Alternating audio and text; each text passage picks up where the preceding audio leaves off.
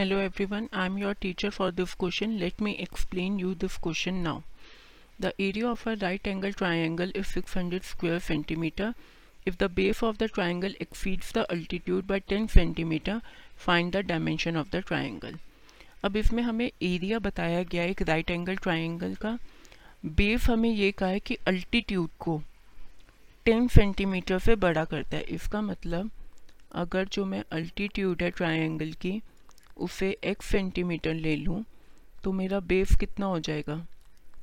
X plus ten centimetre हो जाएगा। Area मेरे को गिवन है। एरिया कितना होता है? Area of triangle is half base into height height means altitude तो इस हिसाब से हमारा एरिया कितना हो जाएगा?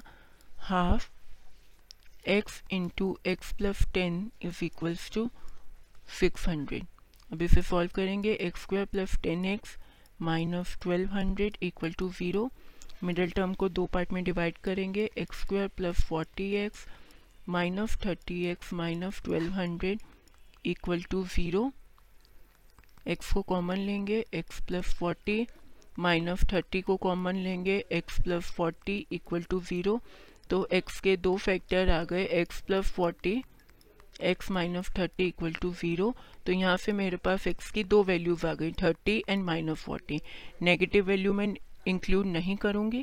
इस वजह से जो अल्टीट्यूड है, वो कितना आ गया मेरा? थर्टी सेंटीमीटर और बेस कितना हो जाएगा ट्राइंगल का? इससे टेन सेंटीमीटर ज़्यादा मतलब forty centimetre I hope you understood this question thank